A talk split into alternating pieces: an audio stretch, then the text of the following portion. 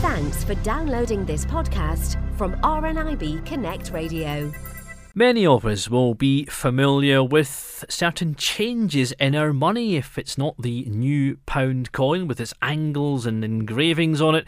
We've had the plastic £5 note, and this week on the 14th, we'll have the plastic £10 note.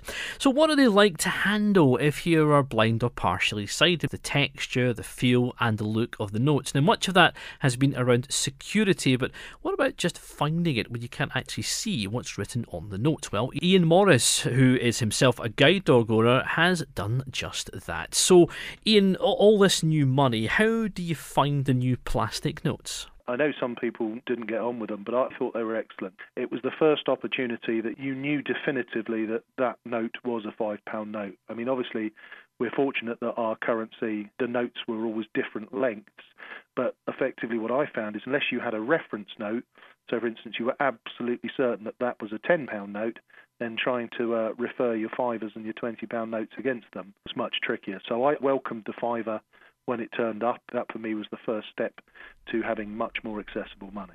There is a huge difference when you have the new plastic fiver, and, and I've noticed that myself. Although I have had to concentrate a few times if um, I've got receipts in my wallet, because sometimes I've mixed them up and tried to pay with the receipts. But all in all, I found them pretty pretty good as well. And as you say, a welcome introduction. I've had the same issue, which is that if you get a particularly shiny receipt, that I mean, the the, the advantage is that because they're, they're so texturally different. I think the other thing is that as they've started to get a bit older and sort of passed from hand to hand, they kind of retain more of the creasing than the paper note. So as you're getting fibres that have been in circulation for a little bit longer, they do feel very different.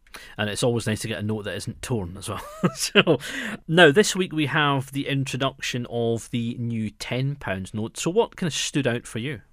Yeah, I was lucky enough to represent Guide Dog at the launch event at Winchester Cathedral, and to be honest, the Bank of England for me needs a lot of applause for just how accessible this note is. Its fundamental difference is that it's the same as the £5 note in terms of its plastic nature. It's slightly bigger, it's the size of the old £5 note, but its main features that uh, appeal to me is it's got two areas of tactile marking.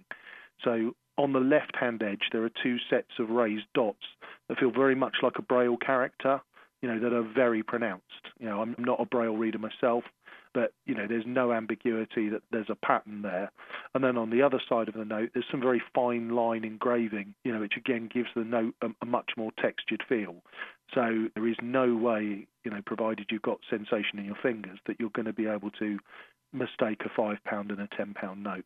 That sounds good news because something which I've noticed when the plastic five pound notes came in was sometimes I use one of these little note detectors that you slide your note into and you hold the button and it vibrates once if it's five, twice if it's ten, you know, three times if it's twenty. Never quite had a fifty yet to the four, but it didn't recognise the plastic five pound note and I was a bit concerned about that if it didn't have the tactile dots, uh, the new £10 note, I think it would be very difficult to distinguish. But they are so pronounced and so obvious. I think first time you get a chance to feel one, you have that, ah, well, that's definitely different to a fiver. You know, and effectively that leaves the last paper note in your wallet as a twenty pound note. I, I, don't think I've ever laid hands on a fifty pound note. So, you know, for me, that that ability to organise my own wallet is only a few days away.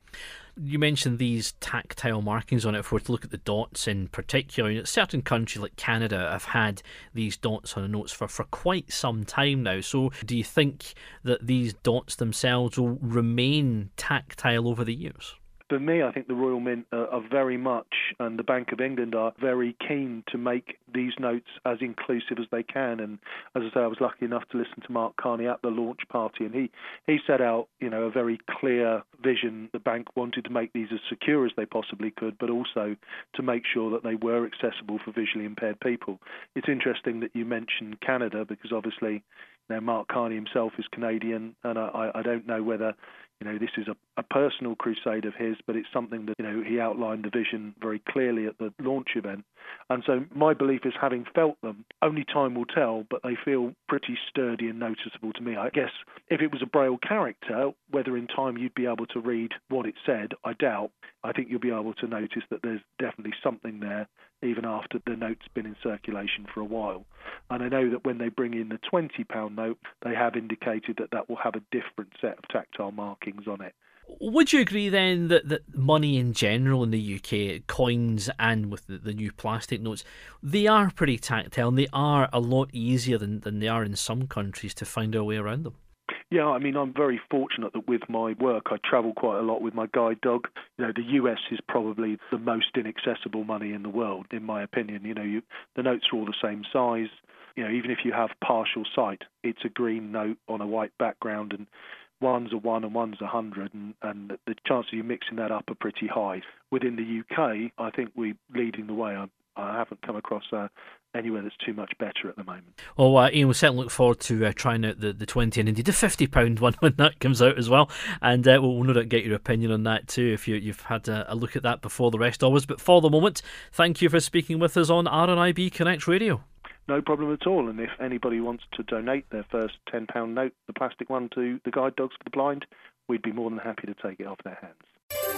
For more downloads like these, visit rnibconnectradio.org.uk slash podcasts.